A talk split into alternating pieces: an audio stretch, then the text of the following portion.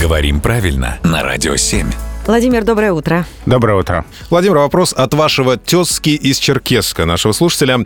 Здравствуйте, пожалуйста, объясните правильность написания выражений «двуствольное» и «двухствольное». И, соответственно, «двустворчатое» и «двухстворчатое». А, здесь, к сожалению, не будет какого-то простого и короткого ответа, потому что а, некоторые слова имеют такие пары, где дву и двух равноправно, а некоторые слова только с каким-то одним вариантом.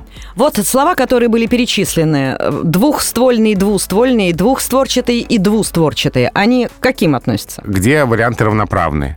Правильно, двуствольный и двухствольный, двустворчатый и двухстворчатый. Но, например, какое-нибудь двустишие, мы не можем вместо него сказать двухстишие.